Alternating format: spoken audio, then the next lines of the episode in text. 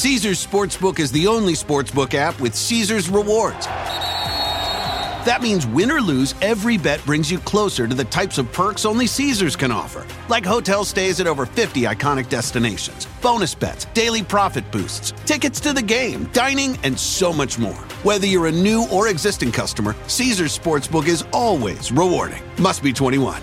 Gambling problem? Call 1 800 Gambler. Caesars Sportsbook. Don't just spectate, participate.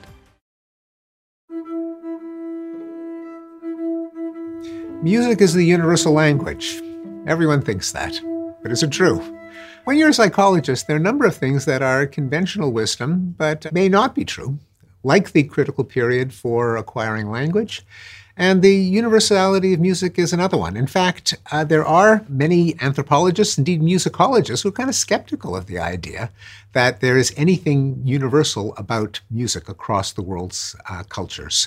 There is an idea that human nature uh, doesn't have much to it, that human cultures can vary uh, arbitrarily and without limit, and that it would be hopeless to try to find anything that was in common in music across the world's cultures.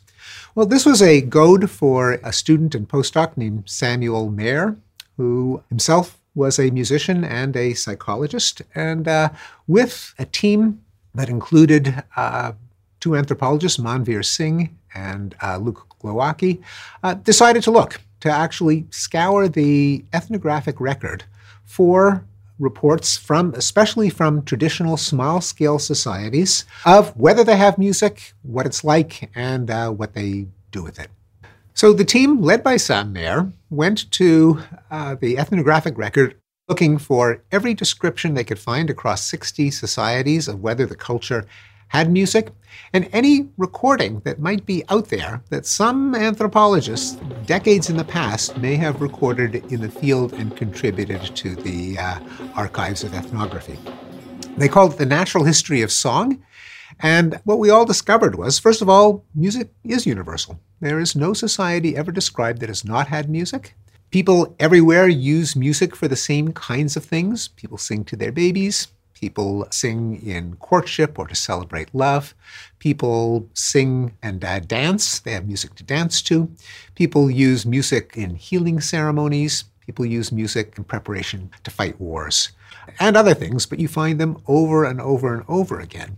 There doesn't seem to be any one thing that music is adapted for. It's not as if, say, 100% of societies have lullabies, and then some figured out, oh, we can also use them for love songs and healing songs. Pretty much everything that you can think of that music is used for, it's used for pretty much everywhere.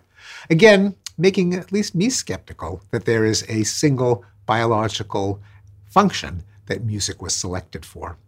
Uh, nonetheless, across all of these different genres, there is a systematic relationship, almost a, a, kind of like a grammar almost, between the sound of music and what people use it for.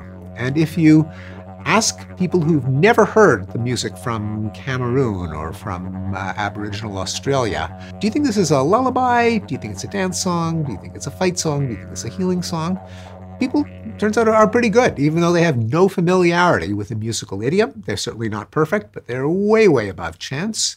And if you try to extract what are the acoustic features of a song that make it a good lullaby, or a good love song, or a good dance song, an algorithm can identify those uh, pitches, those rhythms, those acoustic signatures.